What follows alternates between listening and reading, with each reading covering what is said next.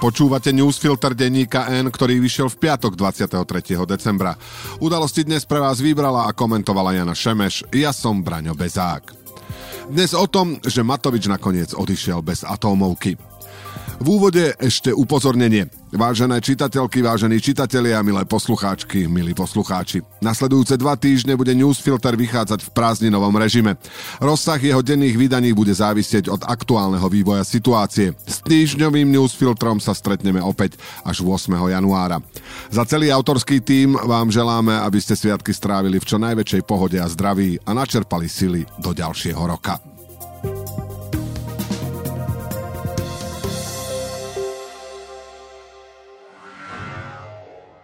Poznáte už edíciu Hyundai Play? Skvelá výbava a atraktívny dizajn na vás čakajú už len do konca roka za polovičnú cenu, teraz aj s automatickou prevodovkou. Vyberte si z modelov i30 Bayon alebo Tucson s vyhrievanými sedadlami a volantom, inteligentným kľúčom či zatmavenými oknami. Spoznajte všetky výhody Hyundai Play na www.autopolis.sk alebo v predajeniach Autopolis na Panónskej, na Boroch alebo na novej prevádzke na Račianskej 155A.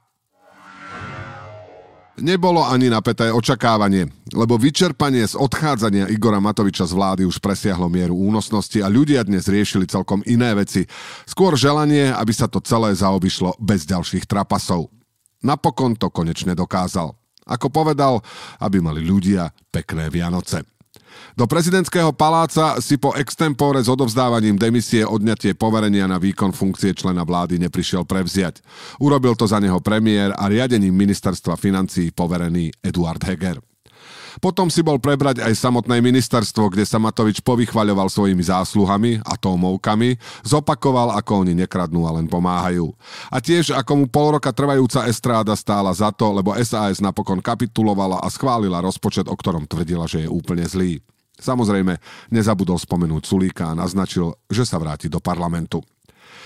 Hoci v jeho prípade sa naozaj nedá predpovedať, či si to ešte napríklad pod vplyvom tajomného telefonátu nerozmyslí, rátajme s možnosťou, že si nenechá ujsť príležitosť neriadenie a nezriadenie provokovať z parlamentných hlavíc a zároveň byť bližšie k svojmu rozpadajúcemu sa poslaneckému klubu a upevňovať v ňom svoju moc. Keďže môžeme počítať takmer istotne s tým, že budúci rok bude volebným rokom, lebo nová 76 nevyzerá pravdepodobne a pri všetkej úcte k politickým schopnostiam Zuzany Čaputovej je skôr nemožné, že sa jej podarí zostaviť relevantnú úradnícku vládu, ktorá by dokázala prežiť, je to pre neho zrejmá výhoda. Lebo povedzme si pravdu, či budú voľby v júni alebo v septembri, volebná kampaň sa začne mesiace pred nimi. A ak sa v Oľano rozhodnú tak, že Matovič má viesť hnutie, či jeho časť minus Budajovci do volieb, Pôjde mu to oveľa ľahšie bez bremena ministerských povinností. Zároveň bude mať kopu času vytvoriť kandidátsku listinu podľa svojho gusta. Hoci niektorí, ako napríklad Richard Sulík, ktorý vo svojej spanilej jazde za zbavenie Slovenska trám spôsobených Matovičom narobil toľko piruet, že sa z toho zakrútila hlava už aj jeho top fanúšikom tvrdia, že teraz už bude pokojnejšie, je zrejme, že sa mýlia. Zároveň však platí, že Igor Matovič mal z pozície ministra odísť už dávno, lebo výkon svojej funkcie nezvládal politicky a ani odborne. Napokon rozpočet, najdôležitejšie dielo ministra financií, sa podarilo pripraviť do schváliteľnej podoby už bez jeho intervencie a vyjednávacích v úvodzovkách zručností. Na druhej strane tam zostali krátkodobo aj dlhodobo problematické fundamenty. Vysoký deficit energopomoc domácnostiam bez tlaku na šetrenie, vyššie príspevky na rodiny, ktoré Matovič tak presadzoval a SAS toľko odmietala. Matovič tak odchádza ako minister, ale filozofia zostáva a s ňou aj míny, ktoré tento rozpočet nakládol na rok 2024. Čo sa určite tiež len tak nevyparí, bude pachuť, ktorú Igor Matovič po sebe zanecháva a ktorá sa len presunie do parlamentu a bude pokračovať na sociálnych sieťach. Igor Matovič má veľkú zásluhu na bulgarizácii slovenskej politiky, verejnej debaty, na tom, ako sa hovorí o menšinách názorových oponentoch. Je tiež pravda, že reakcie, ktoré na to dostával, neboli vždy práve slušné a v medziach úcty k inej ľudskej bytosti. On však nevedel preukázať dosť zrelosti ani odbornosti, aby im čelil s gráciou a bez snovania plánov na pomstu. Prispel tak k zvyšovaniu nedôveryhodnosti politiky ako takej, komplikoval situáciu svojim spojencom a nahrával na smeč svojim protivníkom. Preukázal tiež veľkú mieru nevkusu nehodnými, historicky a vecne nesprávnymi a ubližujúcimi prirovnaniami, ale aj nehanebnou spoluprácou s fašistami. Aj tým prispel k ešte väčšiemu rozdeleniu spoločnosti a to aj v tej časti, ktorá sa v roku 2020 za neho postavila ako za lídra zmeny, ktorá mala zmietnúť Roberta Fica. Ten sa len vyškiera a čaká na svoj návrat. Poznáte už edíciu Hyundai Play? Skvelá výbava a atraktívny dizajn na vás čakajú už len do konca roka za polovičnú cenu, teraz aj s automatickou prevodovkou. Vyberte si z modelov i30 Bayon alebo Tucson s vyhrievanými sedadlami a volantom, inteligentným kľúčom či zatmavenými oknami. Spoznajte všetky výhody Hyundai Play na www.autopolis.sk alebo v predajeniach Autopolis na Panónskej na Boroch alebo na novej prevádzke na Račianskej 155A.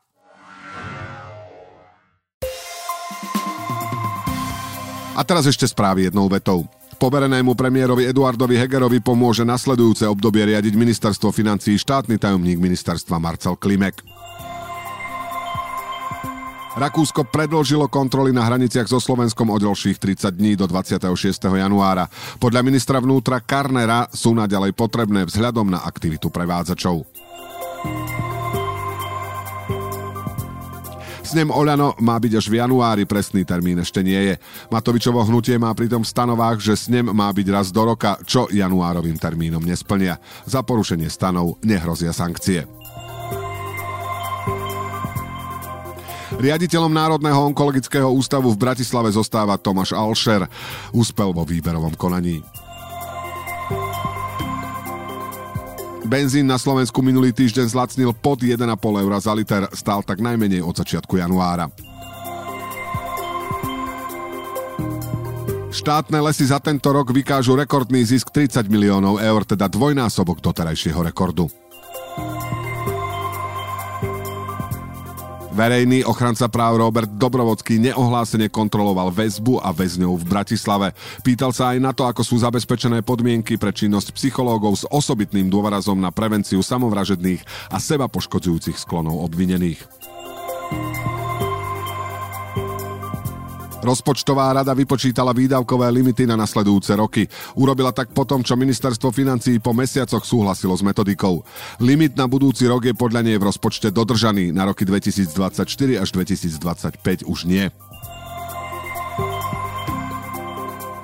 Železničná spoločnosť Slovensko bude poprvý raz financovať kúpu nových vlakov z plánu obnovy. Dokúpi ďalších 5 elektrických vlakov od Českej Škody Transportation a ŽET OS Trnava Vladimíra Póra. Jazdiť budú z Košic do Prešova a Čiernej nad Tisou.